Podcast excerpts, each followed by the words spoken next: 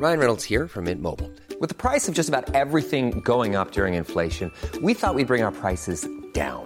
So to help us, we brought in a reverse auctioneer, which is apparently a thing. Mint Mobile unlimited premium wireless. Ready to get 30, 30, bit to get 30, bit to get 20, 20, 20, bit to get 20, 20, bit to get 15, 15, 15, 15 just 15 bucks a month. So, Give it a try at mintmobile.com slash switch. $45 upfront for three months plus taxes and fees. Promo for new customers for limited time. Unlimited more than 40 gigabytes per month. Slows. Full terms at mintmobile.com. Heraldo Radio, con la H que sí suena y ahora también se escucha.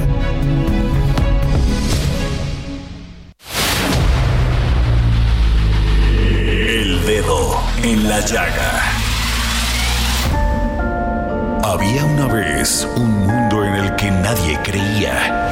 Un país de historias inexplicables. Una nación con personajes asombrosos.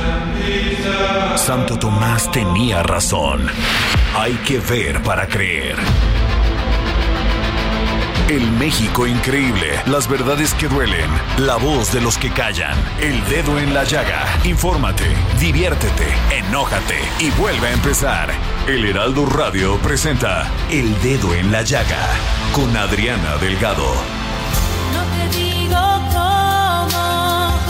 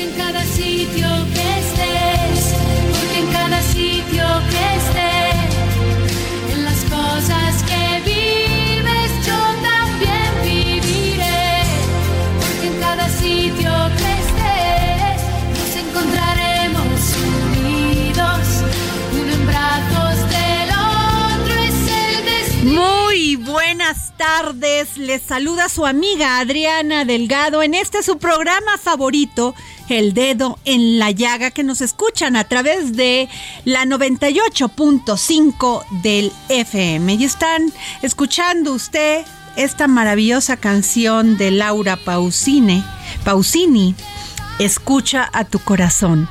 Y déjenme decirles por qué elegí esta canción para iniciar este programa el día de hoy. Se me hace un nudo en la garganta porque precisamente un 6 de diciembre de 1986 tenía yo tan solo 16 años. Y en ese momento me habían dicho, nueve meses antes, que iba a ser madre. Y como cada paso difícil, pues uno se pregunta muchas cosas. Y el día más feliz de mi vida ha sido el 6 de diciembre. ¿Por qué? Porque traje este mundo a una mujer maravillosa, ingeniera en mecatrónica, mi hija Carla.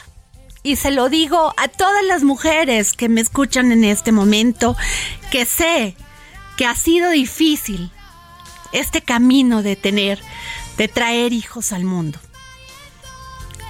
Pero sin duda es el momento más impresionante que una mujer pueda vivir. Le quiero dedicar esta poesía de José Saramago a mi hija Carla que me está escuchando en este momento.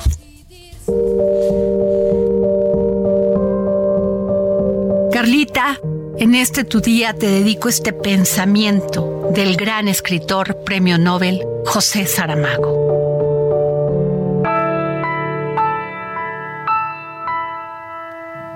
Hija, es un ser que Dios nos prestó para hacer un curso intensivo de cómo amar a alguien más que a nosotros mismos, de cómo cambiar nuestros peores defectos para darle los mejores ejemplos y de nosotros aprender a tener coraje.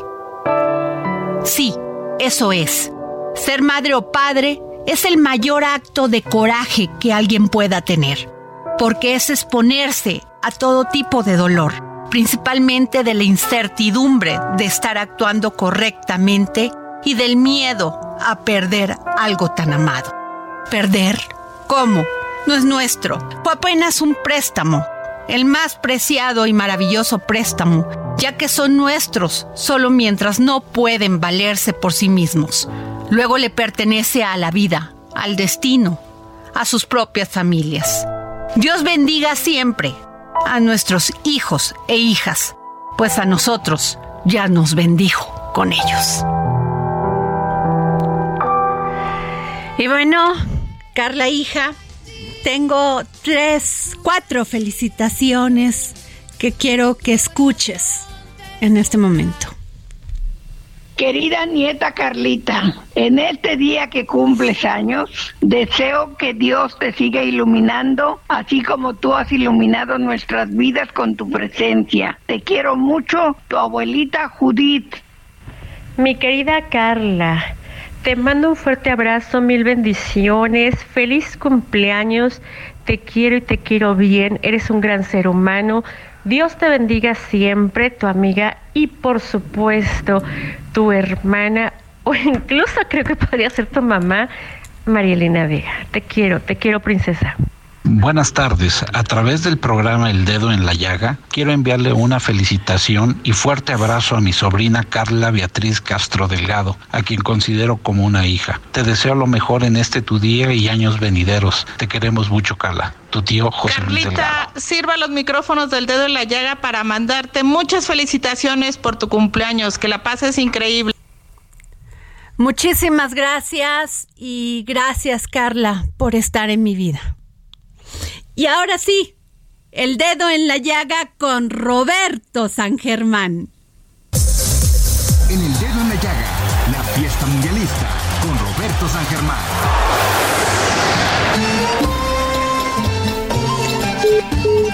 Querido Roberto San Germán, ¿cómo estás? Creo que tenemos problemas con Roberto San Germán para que nos diga qué ha pasado en esta justa mundialista que se está llevando a cabo en este país. Sí puedo mencionar al país, no productor, porque el productor aquí ya me tiene muy este, acotada en Qatar. ¿Cómo estás, Roberto San Germán? ¿Qué tal? ¿Qué tal, Adriana? Oye, es Buenas que no tardes, puedo buenas tardes. mencionar nada, querido Roberto, porque ya todos los, este, las exclusivas, pues, quien las pagó, ¿no? Sí, ya no, tiene, no hay derechos, entonces no puedes decir ni, ni justa mundialista, ni mundial, ni Ah, Copa justa Mundo, mundialista nada, tampoco. Nada, Oh, nada, nada, ni Qatar 2022. Uh, No. Pero en redes sí, Pero, ¿no? En redes sí, Roberto. eh, depende con los fines que lo hagas. Si, no Ah. tienes, si tienes patrocinado el espacio, no puedes. Uh, chale. Pues bueno, pues en allá en los países árabes están jugando fútbol, eso sí lo podemos decir. Sí, sí, sí, sí. Oye. ya, ya tenemos ya los últimos A ver, que cuéntanos. califican a los octavos de final, esta, cuartos de final, perdón, disculpen ustedes. Y pues simplemente España no pudo con Marruecos. Marruecos aguantó el partido, lo fue llevando hasta la largue, se fueron a los tiempos extras. Sí, puedes tener la posesión del balón, puedes tocar 25 mil veces el balón eh, por el largo y ancho del campo, pero si no tienes jugadas al frente es difícil. España juega muy bonito así, tocando el balón, el famoso tiki-taka que puso Pep Guardiola con el Barcelona. Y Luis Enrique no pudo, su equipo no pudo, tuvo una al final de Sarabia que entró de cambio para los penaltis y pegó en el, el poste, pero se quedó con las ganas España. Y España tiene un coco llamado penales.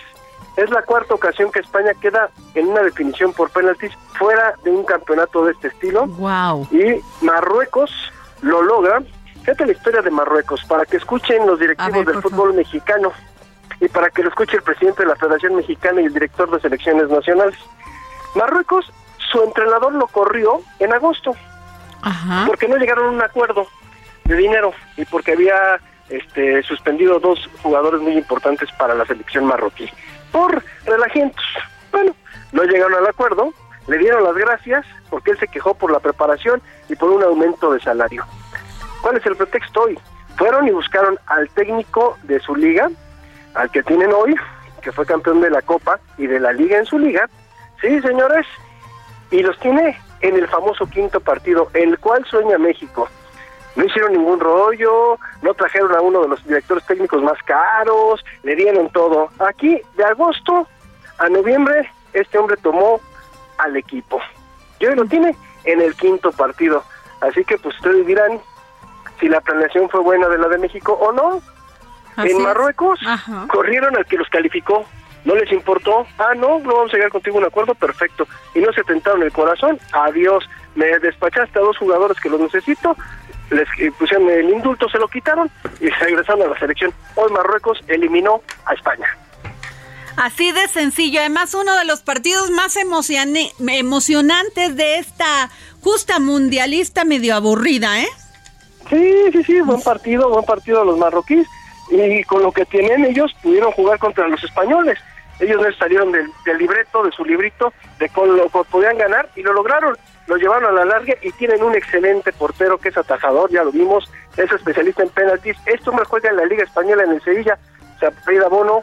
Este hombre les paró todo lo que le tiraron. Dos penales atajó, no le metieron un solo penal y el equipo de Marruecos con el gol de Hakim, este hombre nacido en Madrid, sí, de padres marroquíes, ganó el partido en penaltis y Marruecos se va a enfrentar a la Portugal de Cristiano Ronaldo que hoy inició el partido, sí, en la banca porque estaba peleado con el entrenador, se le puso loco en el último partido a Fernando Santos, le gritó cuando lo sacó de cambio y pues le dijeron a Cristiano Ronaldo, ¿te calmas o te calmo? Y lo calmaron y lo dejaron en la banca. Y al chavo que metió en lugar de Cristiano Ronaldo, nomás respondió con tres goles en la goleada de Suiza de Portugal a Suiza 6 a 1. Cristiano Ronaldo fue en 73. Triplete de Gonzalo Ramos. ¿Qué tal, Roberto? Este mundial también este, nos está pues dando sorpresas, esta justa mundialista, ¿eh? Los que creíamos muy fuertes y muy... Tú las traes, pues ahí se están quedando, ¿eh? La edad también de Cristiano, o sea, debería ser un poco más humilde y haber aprendido de lo que le ha enseñado precisamente el fútbol. Pues mira, tiene 37 años, él sabe que es su último campeonato, él, él creo que él es un profesional con una disciplina férrea, yo creo que no hay nadie tan disciplinado como él en el mundo. La verdad es que todos sus compañeros dicen que es impresionante, el tipo no te falta un entrenamiento, el tipo no te falta nada. Claro, es un hombre, ajá. practicando. No, es un cuate que tú ves el cuerpo que tiene a los 37 años, es un cuerpo trabajado, es un cuate que va al gimnasio, es un cuate que come lo que debe de comer a las horas que debe de comer, entra al gimnasio, si se tiene que parar a las 3 de la mañana, se para a las 3 de la mañana. Si tiene que hacer terapia a las 4 de la mañana, porque así lo dice, a las 4 de la mañana está el señor. O sea, sí es un hombre dedicado. Pero pues también de repente es humano, ¿no? Y se enoja cuando sale de cambio y el entrenador pues lo sacó y él acató las órdenes y simplemente Cristiano cuando metieron los goles sus compañeros salió y lo festejó con ellos. Así que Gonzalo Ramos es la nueva joya portuguesa, metió tres goles y gana el equipo de Portugal. Uy, qué maravilla. Pues sí, y- pero también un, a ver, Roberto, si estoy bien o estoy mal, tú me lo dirás, tú eres el gran analista, pero también debe de haber esa, no solamente la disciplina, también el respeto, ¿no lo crees? Sí, mira, debe de haber una cosa que, que es difícil conseguir y eso te lo va dando el paso de los años. Uno es la humildad. La humildad de aceptar que ya vas de salida, que vienen los jóvenes, que también tu tiempo ha pasado y dices, ok, entiendo que eres muy competitivo, pero creo que también te falta un poquito de tener esa humildad para aceptar, ¿no? Es la aceptación, es muy difícil cuando ya tienes cierta edad el aceptar que ya no es tu momento. Es complicado y sobre todo para personas que han tenido los reflectores tanto tiempo, ¿no? Tanto él como Lionel Messi seguramente es su último campeonato de esta índole, no los vamos a ver en el de México, Estados Unidos y Canadá. Entonces, él quiere a fuerza ser campeón, él quiere lograrlo, ya fue campeón con Portugal en Europa, en la UEFA, ¿sí? En, en el campeonato de países europeos, él ya lo fue. Entonces, él quiere llevarse el título mundial.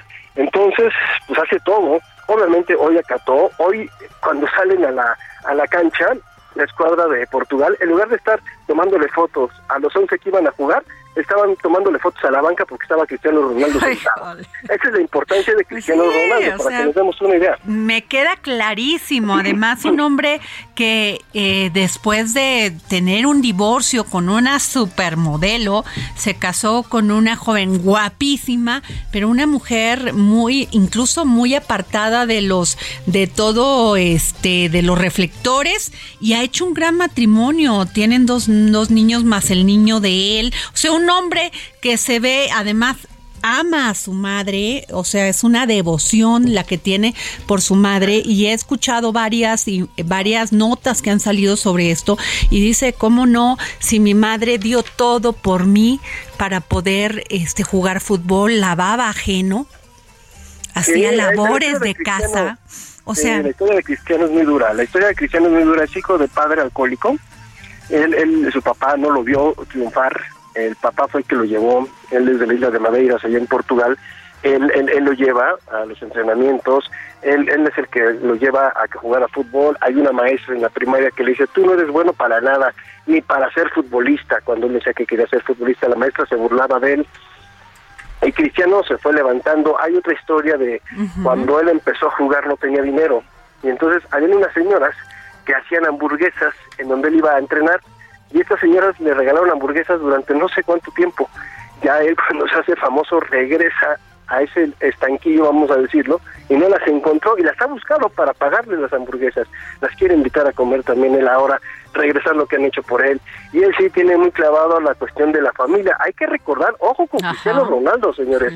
Cristiano Ronaldo perdió un hijo hace unos meses, ¿eh? Tuvieron que sacar a sus totalmente de acuerdo. Qué Y- bueno que lo recuerdas, Roberto. Y esa, y esa parte es bien dura. Eh, en el Manchester United, ese es uno de los reclamos que él tiene.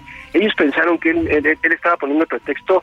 Miren, los que somos padres y hemos tenido la oportunidad de ser padres, eh, son cosas bien difíciles. Yo pasé una situación, él no murió, mi hija afortunadamente, pero yo pasé una situación muy similar cuando a mí me dijo el ginecólogo, eh, me dijo, "Ah, vamos a tener que sacar a la bebé y verla morir eh, por una preeclampsia. Esas situaciones no se las deseas a nadie y más cuando pierdes a un hijo. Entonces también Cristiano, Cristiano salió, salió de esa situación, eh, eh, Georgina, que es su, su esposa, no, pues también está con él, lo está apoyando, y es una mujer que ha dejado su carrera para estar con Cristiano. Obviamente, pues este hombre va a terminar la carrera pronto, con muchísimo dinero, van a vivir donde se le pegue, no va a tener que hacer nada.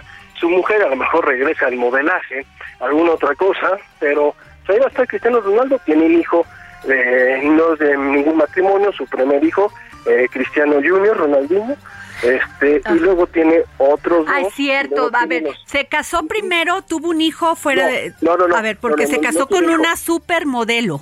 Sí, con Irina. Exacto. Irina. Irina. Eh, no, ahí no tiene hijos. Él, él no tuvo hijo con él. Ahí, él rentó un vientre y tuvo un hijo, el primero. Ya luego él también rentó otro vientre y tuvo otros gemelos. Y ya luego con Georgina, que son los más recientes, tuvo otros gemelitos y el varón fue el que murió. Wow. La niña vivió. Oye, ve, Roberto, ¿cuál es el futuro? Esta es la, pues al parecer va a ser su último justa mundialista o mundial o como le quieramos llamar. Este, ¿qué, ¿cuál es el futuro que tú ves como gran analista deportivo de Cristiano?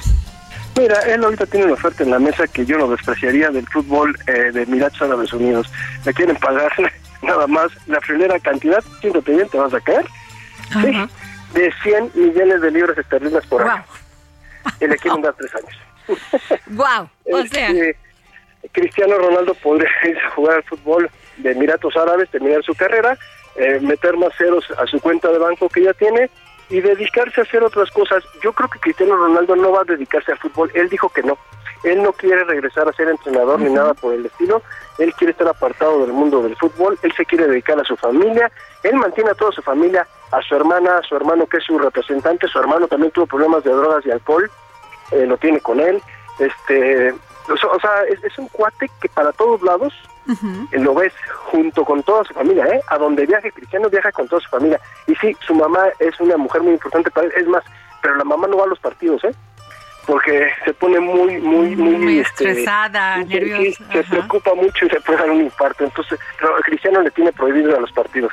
Pero otra cosa que tampoco se sabe porque él no lo publicita como debe de ser es toda la labor este de apoyo a fundaciones a la a su fundación también, pero sobre todo hace un trabajo que en Portugal me decía un portugués hace un mes que hablaba con él, me dice, "Tú no tienes idea de los niños que ha rescatado, los niños que ha apoyado para que estudien."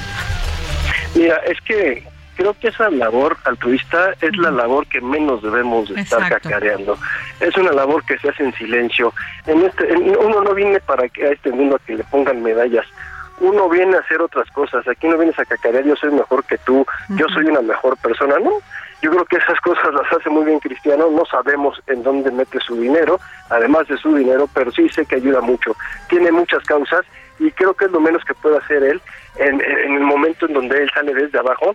Te digo que viene de una familia destrozada por el alcohol, su papá, el papá muere de alcoholismo y él vivió eso. Y entonces, por eso él se, se dedicó tanto al deporte, por eso él quiso salir adelante, porque él dijo que iba a comprarle una casa a su madre, que le iba a sacar de la pobreza en donde vivían. Y ahora, pues él ayuda a mucha gente, porque además pues, recibe mucho dinero. Y Cristiano te hace una llamada a cualquier persona y lo vas a apoyar en una campaña que quiera hacer. Obviamente, eso lo hace por medio de una agencia y a lo mejor no aparece el nombre y si sabes, pues él dice, no vayas a decir que lo haces conmigo. O sea, Cristiano es una persona que, que, que busca muchas cosas, en no salir reflectores, igual Lionel Messi. Bueno, te quiero contar, te quiero contar una de Lionel Messi. Tú has este, escuchado algunos este, declaraciones de la diputada de Morena, Ah, no, María bueno. Clemente, propuso bueno. declarar en México persona no grata a Lionel Messi. ¿Cómo la ves? En vez de que se pongan a trabajar los diputados, ¿qué tienen que opinar de eso?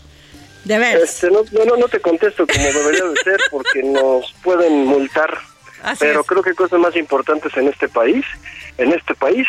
Muy eh, mal. Como esclarecer, como esclarecer. O sea, el. Canelo pide disculpas a Lionel Messi y luego la diputada generando controversia para ganar No, no, no. para ganar seguidores, no sé, pero o sea, de plano. No, o sea, es un- eh, pues es el nivel que tenemos de políticos. Así ¿Qué es. que hagamos? O sea, perdón, es lo que nos merecemos, porque es por lo que votamos. Así de simple. Así es así, o sea, perdón. Y no- lo no dices otra tú que eres un ciudadano que no, o sea, que haces tu trabajo de analista deportivo, que eres un pues un hombre de honesto, un hombre que reflejas disciplina, trabajo todos los días y, y imagínate si así tú lo ves.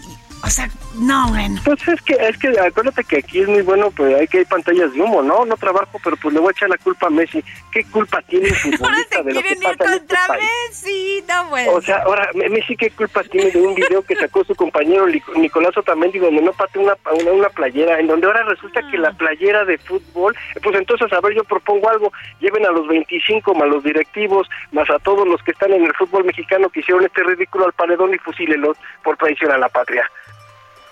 Pues así es, Roberto ¿No? San Germán. Definitivamente es muy importante tu punto de vista. Y Roberto, para terminar con este, pues con este segmento que ya está alargado, porque finalmente No, dice, o sea, es muy interesante Sí. lo que nos dices. ¿Quiénes son tus tres este, ¿Favoritos? favoritos de este, Mira, de esta justa creo- mundialista? Yo, yo- yo, mira, desgraciadamente creo que Portugal, pues no, no lo veo con la fuerza.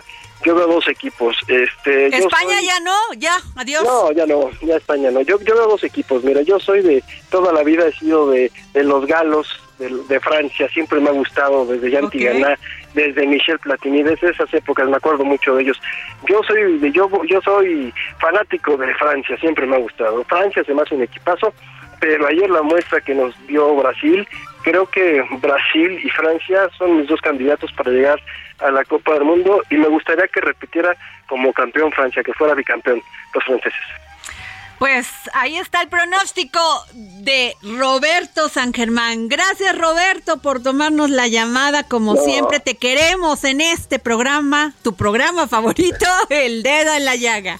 Gracias a ustedes y que pasen muy buena tarde. Provecho. Gracias. Pues bueno, así es los pronósticos y esto que hablamos de, de Cristiano Ronaldo, la verdad es impresionante cómo puedes tener una familia que no es disfuncional, con un padre alcohólico, con una madre que se levanta todos los días a sacarte adelante, dando lo mejor de ti, y aún así decides ser diferente a los demás.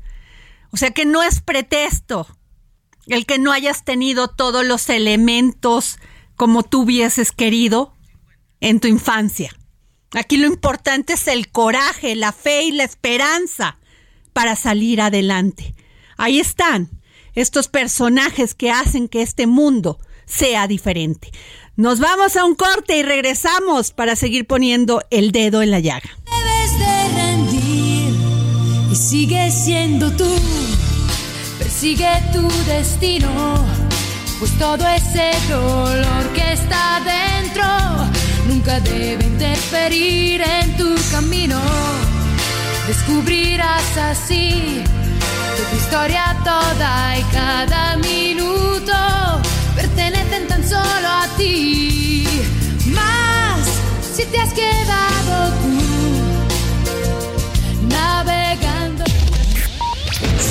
A Adriana Delgado en su cuenta de Twitter. Arroba Adri Delgado Ruiz. Además, te invitamos a enviar tus opiniones y comentarios en texto o por mensaje de audio a través de WhatsApp al 55 2544 3334. Y si quieres escuchar El Dedo en la Llaga de El Heraldo Radio en cualquier momento y donde quiera que te Ryan Reynolds here from Mint Mobile. With the price of just about everything going up during inflation, we thought we'd bring our prices down. So to help us, we brought in a reverse auctioneer, which is apparently a thing. Mint Mobile unlimited premium wireless. Ready to get 30, 30, bit to get 30, bit to get 20, 20, 20, bit to get 20, 20, bit to get 15, 15, 15, 15 just 15 bucks a month. So, Give it a try at mintmobile.com slash switch. $45 upfront for three months plus taxes and fees. Promo for new customers for limited time. Unlimited more than 40 gigabytes per month. Slows. Full terms at mintmobile.com. encuentres, descarga el podcast disponible en Spotify y iTunes.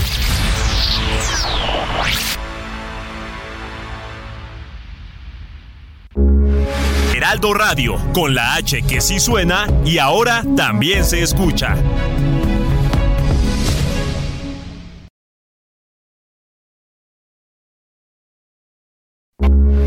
Heraldo Radio, con la H que sí suena y ahora también se escucha. Sigue a Adriana Delgado en su cuenta de Twitter en arroba Adri Delgado Ruiz. Y envíanos tus comentarios vía WhatsApp al 55 25 44 33 34 o 55 25 02 21 04. Y para nuestro querido público, les tenemos una oportunidad exclusiva que no podrán rechazar. Llamen al 5521 2840 71 o visiten For Andrade en Calzada de la Viga 1880, Mexicalcingo, Iztapalapa. Código postal 09099, Ciudad de México. Y aprovechen a este modelo Ford Expedition Limited 2022 exclusivamente en nuestra agencia. Y lo mejor es que la entrega es inmediata. Adriana Delgado entrevista en exclusiva a Adriana Castillo Román, directora general de Promoción Cultural, Acervo Patrimonial y de la Conservaduría de Palacio Nacional de la Secretaría de Hacienda. Hay un- una parte muy importante que casi no se visibiliza y es el gran trabajo que hace tu dirección para generar, para promover el arte. Muchos artistas inician esta carrera a veces difícil de la pintura, de la obra gráfica, de la obra escultórica y pues a veces les es complicado cumplir con sus obligaciones fiscales. Ustedes tienen ese pequeño camino, esa luz para que ellos puedan seguir creando y que se les facilite y al mismo tiempo generar generar y que no pare la producción de arte en este país. Así es, fíjate que el programa Pago en Especie, que lo tenemos, es un programa, como bien dices, es una facilidad para el artista plástico pagar sus impuestos con obra y también para el Estado mexicano hacerse de una colección muy importante de arte. Así es que es un ganar-ganar. Jueves Jueves, 11 de la noche. El dedo en la llaga. Heraldo Televisión. Bueno, regresamos aquí al dedo en la llaga y el momento de Ángel Arellano y las noticias en el dedo en la llaga. Adriana, ¿cómo estás? Buenas tardes. Vamos a un resumen de noticias. Comenzamos con lo que dijo el presidente Andrés Manuel López Obrador esta mañana. Él anunció que se realizará un dictamen para identificar cuáles fueron las causas del colapso parcial de un puente llamado El Quelite allá en Mazatlán, Sinaloa, el cual iba a ser inaugurado en las próximas semanas. En redes sociales quizás las habrás visto, Adriana, imágenes del el colapso de esta obra que se, se construyen con recursos del gobierno federal. A ver, Ángel Arellano. Sí. Te quiero dar mi opinión. A ver. Si me lo permites.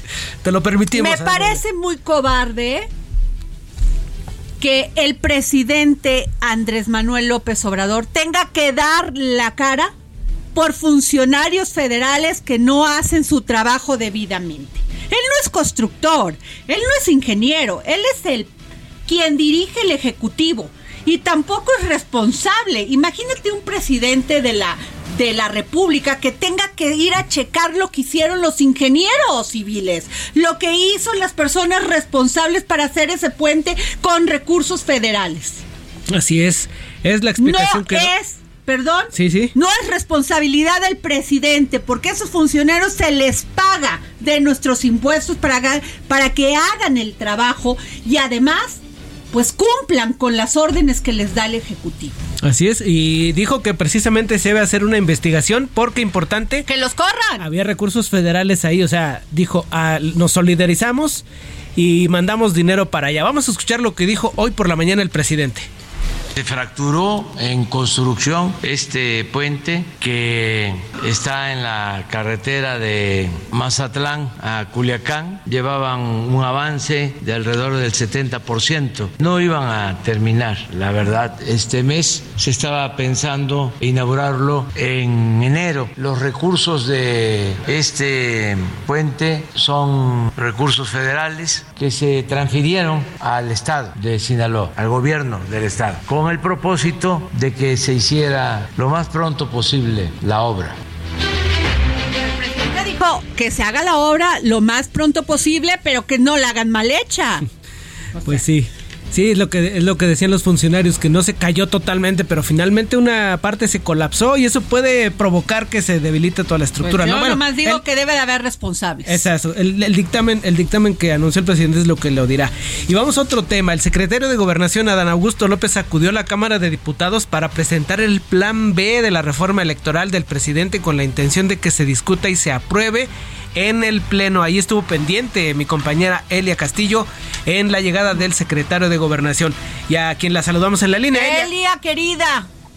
Muy buenas tardes, los saludo con mucho gusto a ustedes el auditorio. Bueno, pues les comento que efectivamente el secretario de Gobernación, Adán Augusto López, presentó minutos antes del mediodía de este martes a los integrantes de la fracción parlamentaria de Morena el llamado Plan B de reforma electoral enviado por el presidente Andrés Manuel López Obrador, justamente el mismo día que el Pleno de la Cámara de Diputados lo va a discutir fast track, es decir, con la dispensa de todos los trámites. Hace eh, poco más de 40 minutos inició la discusión de la reforma eh, eh, reforma constitucional en materia electoral también enviada por el presidente Andrés Manuel López Obrador aquí en el Pleno de la Cámara de Diputados. Luego de esta sesión se terminará con, con el- la primera sesión y se iniciará inmediatamente la segunda sesión de este martes para discutir, eh, analizar y votar este plan B que presentó pues minutos antes del mediodía y que momentos después conocimos es el contenido del dictamen. Les comento rápidamente que el plan B de reforma electoral enviado por el presidente Andrés Manuel López Obrador plantea modificaciones y ediciones a cuatro leyes secundarias. Entre los cambios destacan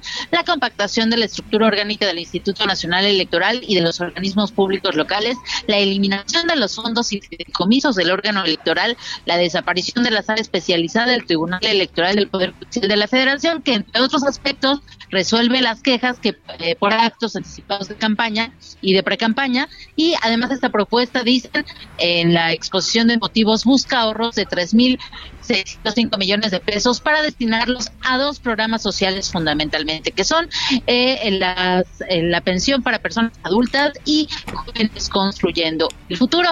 Esto es parte de lo que tiene este plan B de reforma electoral entregado esta, este mediodía por el Secretario de Gobernación aquí en la Cámara de Diputados y que se lista a discutir pues luego de que concluya la, la, la votación y discusión y votación de este dictamen de iniciativa de reforma constitucional en materia electoral que bueno pues ya sabemos por adelantado no cuenta con los votos con la mayoría calificada mm, con los votos de la oposición que se requieren para ser aprobada. Así que estaremos pendientes de el inicio y, eh, por supuesto el desarrollo del, del debate de este plan B enviado por el presidente Andrés Manuel López Obrador bueno, y tengo en la línea al senador Damián Cepeda del grupo parlamentario de PAN en el Senado de México. Damián, te agradecemos que nos hayas tomado la llamada para el dedo en la llaga. ¿Cómo estás? Qué gusto en saludarte a ti y a todos los que nos están escuchando. Querido Damián, ¿qué piensas de este plan B que acaba de presentar el secretario de Gobernación en la Cámara de Diputados sobre la reforma electoral? Pues mira, por supuesto que lo acaba de presentar y tendría que revisarlo, pero de las declaraciones que han hecho, me parece pues un acto de insistencia, ¿no? De terquedad de parte del presidente y un capricho ante la negativa que hay de poder aprobar su dañina reforma electoral, afortunadamente, porque busca quitar la autonomía e independencia al INE, pues está buscando por una vía alterna, una ley secundaria, tratar de eh, tener el mayor impacto posible a lo que él está buscando. Y lo que yo veo es una obsesión con querer debilitar al árbitro electoral, con querer debilitar al INE. Damián, este eh, Ignacio Mier ha dicho que esto se pasaría, bueno, hasta abril. Este va a estar esta discusión. A veces a mí me da la impresión que no le dicen toda la verdad al presidente. Esa sería una primer pregunta. Luego, la segunda, Damián, eh, el tema de, de, pues, la cambiar la estructura del INE y el tema de los OPLES. ¿Qué nos puedes decir? Y luego me iría con otras dos preguntas más. Mira, a mí me parece que tenemos que proteger al máximo al máximo al árbitro electoral. Nos puede gustar o no en ocasiones una declaración de alguien, en fin, pero no hay duda que hoy en México hay democracia. O sea, tú vas a una elección y sabes que va a ganar quien más votos tuvo, pues se cuentan. Hay que entender que el INE no es nada más el organismo, los funcionarios, sino que en las elecciones participan miles y miles de ciudadanos y eso nos da certeza. El presidente pues está molesto con el INE, creo yo que con una obsesión de años atrás, que él siente que le hicieron fraude, que era otro órgano para empezar, pero que tampoco es cierto que haya existido, eh, está buscando por todos lados minarlo. Y por un lado buscó en la reforma constitucional dominarlo de plano, nombrando directamente a los integrantes, queriendo que se vaya este esquema de voto eh, ciudadano, cuando claramente es una estrategia para manipular y para poder poner perfiles subordinados. Y hoy lo que vemos, te repito, apenas la vamos a revisar, pero de lo que declaran, es que al no poder hacer eso, lo que está tratando es de limitar al máximo la funcionalidad del INE, sobre pretexto de ahorrarse recursos. Por supuesto que todos estamos de acuerdo en la austeridad, pero en lo que jamás vamos a estar de acuerdo es que se quiera imponer reglas a modo para que el gobierno pueda abusar, hacer uso de recursos públicos, tener una intervención dañina en las elecciones y todo lo que hemos visto, y limitar al árbitro electoral, que es el que, para ponerlo en términos futbolísticos, saca las tarjetas amarillas y en su caso las tarjetas rojas, pues no, o sea, no puedes tener un árbitro débil, tienes que tener un árbitro fuerte, y lo que claramente se ve es que el presidente lo que quiere es debilitar al órgano electoral. Damián Cepeda. Alito. Alejandro Moreno dice, presidente del PRI, nadie doblegará al PRI. Vamos contra golpe, vamos contra el golpe a la democracia. Sin embargo, pues ya lo doblegaron una vez al PRI. ¿Ustedes siguen confiando que eso va a pasar? Mira, yo en lo personal eh, no meto las manos al fuego por nadie y evidentemente es otro partido político, pero pero yo pues no tan, tan no tengo una confianza, digamos, en la institución que me he manifestado claramente en contra de la alianza PAN-PRI por los motivos que ya múltiples veces he explicado, que creo que particularmente en estos momentos no nos han acompañado en esta lucha para evitar los males que Morena le ha hecho a este país. Y creo que no, no compartimos visión de gobierno y creo que es una incongruencia histórica para el PAN. Yo deseo que toda la oposición, sean ellos o cualquier otros, entienda el momento que estamos viviendo, el ataque que tenemos de parte del presidente y no por una alianza, sino por convicción, defendamos de manera conjunta lo que sea correcto para el país. Pero en términos de la alianza, yo, pues no, yo no estoy de acuerdo en esa alianza y por lo tanto, pues mucho menos en una defensa de una persona, ¿no? Totalmente. Eh, Ayer nos decía Damián Cepeda, senador Damián Cepeda, el diputado Hamlet García, que era falso que este, esta iniciativa donde se propone trasladar el padrón electoral a gobernación. Él nos dijo es falso. Sin embargo, todavía existen dudas en la oposición. ¿Tú qué piensas? No, yo creo que sí. De hecho, no es nuevo, ¿eh? Tiene ya años. Varias administraciones lo han intentado debo decirlo malamente. Y esta propia, esta propia administración, claro que lo ha explorado. O sea, no es la primera iniciativa al respecto, de hecho, o tema que se pone a, debate. Tienen toda la intención de que sea a través de la Secretaría de Gobernación, el registro de población, el que tenga el dominio de ello. Y si no, como siempre les digo, ah, ¿qué creen? Fue una confusión, perfecto, compañero diputado. ¿Qué le parece si dejamos en claro en la ley que eso no es así? Y se acaba el problema, pues son muy chistosos, muy curiosos, pues dicen siempre que no quieren algo, que dice las propuestas que hacen, pues sabemos leer, hombre, tenemos dos dedos de frente. Ah, no quieren que se entienda eso, entonces quitemos la parte que nos hace pensar que eso es lo que buscan y tan tan se acabó. Si no era lo que querían hacer, no deben de tener ningún problema, ¿verdad? Ángel Arellano. Senador Damián Cepeda, buenas tardes, le saluda Ángel Arellano. Buenas tardes. ¿Qué tal, senador? Oiga, otro, otro de los temas que queremos abordar con usted es el de las vacaciones dignas. Ya en la Cámara de Diputados pues avanzó este, esta modificación. ¿Cómo finalmente quedará y qué es lo que ustedes piensan que tenga impacto tanto en, pues en, en la economía y en el beneficio de los trabajadores? Mira, la verdad es que me parece una reforma muy justa la que aprobamos en el Senado. Yo espero que la aprueben en breve en la Cámara de Diputados. Eh, porque en México, contrario a lo que se piensa, la verdad es que se tienen muy pocos periodos vacacionales. Si tú comparas con el promedio de organismos internacionales y las recomendaciones que foros internacionales hacen en los países, pues la verdad es que las vacaciones de los trabajadores mexicanos estaban muy por debajo. ¿Qué se hizo?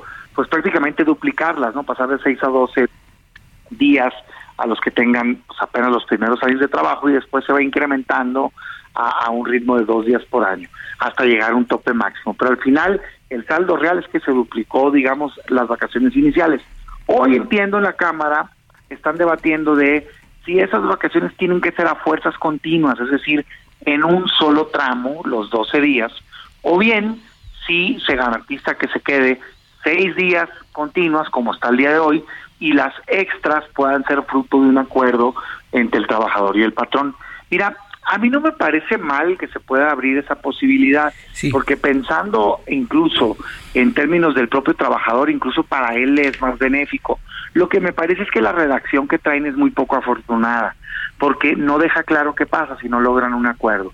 Y aquí lo que tenemos que hacer es proteger a la siempre siempre proteger a quien le estás otorgando el derecho y aquí entonces hay que pensar a favor del trabajador, cómo podemos dejarlo lo más claro posible para que solo sea que en todo caso, si el trabajador lo pide, puedan no ser continuas, pero que de arranque sí deban de serlo, que tú tengas derecho a tus 12 días continuos y solo si tú quieres y el patrón está de acuerdo, puedes hacer un acuerdo que sea distinto. A mí me parece que eso sería mejor a dejar seis días este, continuos y lo demás, pues que se pongan de acuerdo el trabajador y el patrón. ¿Y qué pasa si no se ponen de acuerdo, hombre? Va a haber conflictos, junta de conciliación y arbitraje. ¿Para qué hacemos cosas que puedan meter problema en el día a día de los mexicanos? Damián, el 20% de aumento al salario mínimo, ¿ayuda en algo ante esta inflación? Mira, yo sí soy partidario del aumento del salario mínimo. La verdad las cosas es que se perdió en las últimas décadas eh, mucho el, el, valor, el poder adquisitivo del salario mínimo. Y debo decir para quienes lo promueven como el gran logro y también para quienes lo critican, que lo primero que tenemos que hacer es conocer cifras del impacto real. Yo no sé de dónde sacan eso de que tiene impacto en tantos millones, o sea, están contando a los trabajadores informales, porque sacan datos y dicen, es que tantos trabajadores ganan menos de tanto, no, pues sí, pero no estás contando que la mayoría es informal y ahí no aplica el salario mínimo, pues, porque pues nadie está revisando, ¿verdad? Que, que le paguen menos o más del salario mínimo, entonces eso, eso es un discurso político. La verdad de las cosas es que dados de alta en el IMSS, gente que gana salario mínimo formal, es muy poca, de hecho 190 tantos mil estaban dados de alta hasta la última vez que, tuvo la revisión. Entonces digo, vamos ubicando nada más verdaderamente a quién le pega y a quién no. Por eso es que el impacto inflacionario, estando ya desindexado el salario mínimo del resto de los temas, o sea, porque por eso se inventó la UMA, ¿no? Ya no es tan grave el, el impacto, o no hay pues un impacto inflacionario. La verdad es que el impacto inflacionario que tenemos al día de hoy tiene que ver más con el tema de energéticos, que qué bueno que se estén subsidiando, tiene que ver más con cortos de producción de alimentos y de algunos otros productos que hacen que se tenga mayor demanda en esos productos y que, y que se haga más costosa la vida. Entonces yo te diría, a ver, sin duda si traes una inflación del 8% este año o 7, 8, pues y el año pasado igual, pues nada más en estos dos años traes 15%, pues, ¿no? Este de pérdida de valor adquisitivo. Entonces, sí el salario, lo justo es que al menos esté por encima de la inflación. Y yo sí comparto la política que se ha llevado a cabo estos últimos años de estarle ganando terreno a lo que se perdió en el pasado. Pero sí quiero ser muy claro, tanto para quienes brincan de alegría, la verdad es que el impacto es marginal porque poca gente en el sector formal gana el salario mínimo y solo a eso les aplicaría. Y segundo, este es muy muy reducido el impacto en inflación porque la mayoría de los trabajadores son informales. Pues muchas gracias, Damián Cepeda. ¿Cómo va tu precampaña, si podemos decirlo así? Porque ya no nos... A ver, no, no, no, ahora nos dices. oye, primero... No le puedo decir así porque me van a regañar. Ay, ¿por qué? Pues ya si todas las corcholatas andan de para allá y por acá. Oye, lo que sí te puedo decir es que completamente decidido y animado. El día que abran el registro en mi partido para la candidatura a la presidencia de la República, yo me voy a inscribir. O sea, agárrense los panistas. Completamente con honestidad, con apertura. Este, la verdad me parece ridículo que no podamos expresar, digamos, ese pensamiento quienes lo tenemos. Y yo lo que he venido diciéndole al partido, a la oposición, es que es momento de despertar, vamos tarde, o sea, tenemos que abrir Sí, ya se les ha pasado, ¿eh? O sea, el sueño, ¿eh? Sí, mi propuesta específica es abrir un proceso abierto, cada quien desde su esfera de competencia, en el marco de la ley, pero irnos por todo el país debatiendo visión de país, en economía, qué haríamos, en salud, en seguridad, demás. Creo que esto nos permitiría dos cosas. Primero, jalar la marca a la oposición, es decir, y ya te lo había dicho, pero adrede lo fraseo así, romperle el monopolio de la asociación presidencial que hoy tiene Morena, pues, o sea, solo se habla que si claro. y escuchar propuestas también de, un partido tan, o sea, importante como el PAN. Jalar la atención hacia la oposición y segundo nos permitiría mostrar nuestros perfiles, mostrar el talento y ahora sí que pues ver de qué cuero salen más correas, no en un modelo así largo, de mucho debate, de una eh, competencia libre, o sea, sin tener ataduras, sin que sea cupular, que estén queriendo decidir la candidatura. En un modelo así, creo, primero, que podemos ganar y segundo, yo me voy a registrar y con mucha humildad, si resulto ser quien cause mayores empatías, sabré sumar y si alguien más resulta ser el más competitivo, me sabré sumar también. Pero lo que creo es que es urgente acabar con este monopolio que trae Morena de la sucesión y sobre todo es urgente presentar un proyecto que despierte esperanza, con visión de futuro, de cambio para este país. Yo me resigno, no me, no, o sea, estoy en contra de que nos resignemos a que este es el gobierno que nos merecemos. No, no lo es. México puede mucho más. Muchas gracias, Damián Cepeda, senador Damián Cepeda. Gracias. Ángel Arellano. Así es, Adriana. Fíjate que se está moviendo mucho una información en torno a que Cristina Fernández de Kirchner, la vicepresidenta de Argentina, fue condenada a seis años de prisión por un caso que se le conoce como vialidad. Sin embargo, no irá a la cárcel ya que actualmente cuenta con su fuero y eso, eso la protege. Se le declaró culpable de administración fraudulenta y perjuicio a la administración pública por los periodos en donde estuvo en la presidencia de 2007 a 2011 y de 2011 a 2015 mediante la extracción de fondos del Estado para beneficiarse personalmente o de un tercero. El tribunal la sentenció a seis años de prisión, no irá a la cárcel, pero también lo que señalan es que queda inhabilitada a perpetuidad para un cargo público. Es lo que se está eh, eh, moviendo ahorita y Cristina pues ya está ahí por ahí dando un, mensaje en redes sociales, pero pues es, es como si aquí no existe la vicepresidencia, pero es como si al secretario de gobernación, vamos a decirle, le dijera seis años de prisión, por ahorita no va a la cárcel, pero ya no puede ejercer. O sea, tiene fuero, como lo tienen. Exactamente. Pero bueno, a ver, Ángel, te comento rápidamente que este hoy el, bueno, no, ayer, eh, casi a medianoche, concluyó el plazo para el registro de los ministros que buscan ocupar la presidencia de la Suprema Corte de Justicia de la, de la Nación.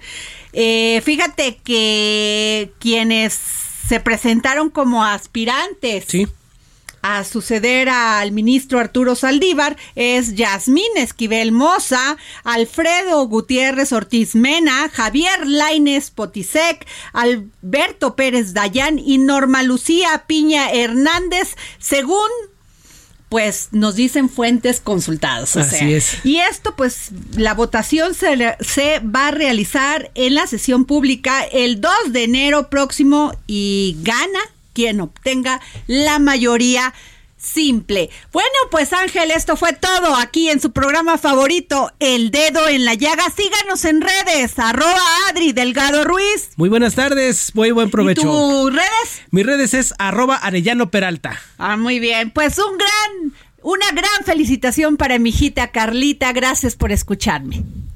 Persigue tu destino pues todo ese dolor que está dentro nunca debe interferir en tu camino. Descubrirás así que tu historia toda y cada minuto pertenecen tan solo a ti. Más si te has quedado tú. El Heraldo Radio presentó El Dedo en la Llaga con Adriana Delgado.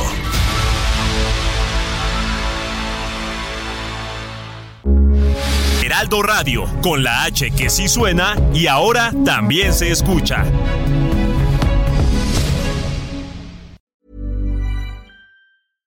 Imagine the softest sheets you've ever felt. Now imagine them getting even softer over time. That's what you'll feel with Bowl and Branch's organic cotton sheets. In a recent customer survey, 96% replied that Bowl and Branch sheets get softer with every wash. Start getting your best night's sleep in these sheets that get softer and softer for years to come. Try their sheets with a 30-night guarantee. Plus, get 15% off your first order at bowlandbranch.com. Code BUTTERY. Exclusions apply. See site for details.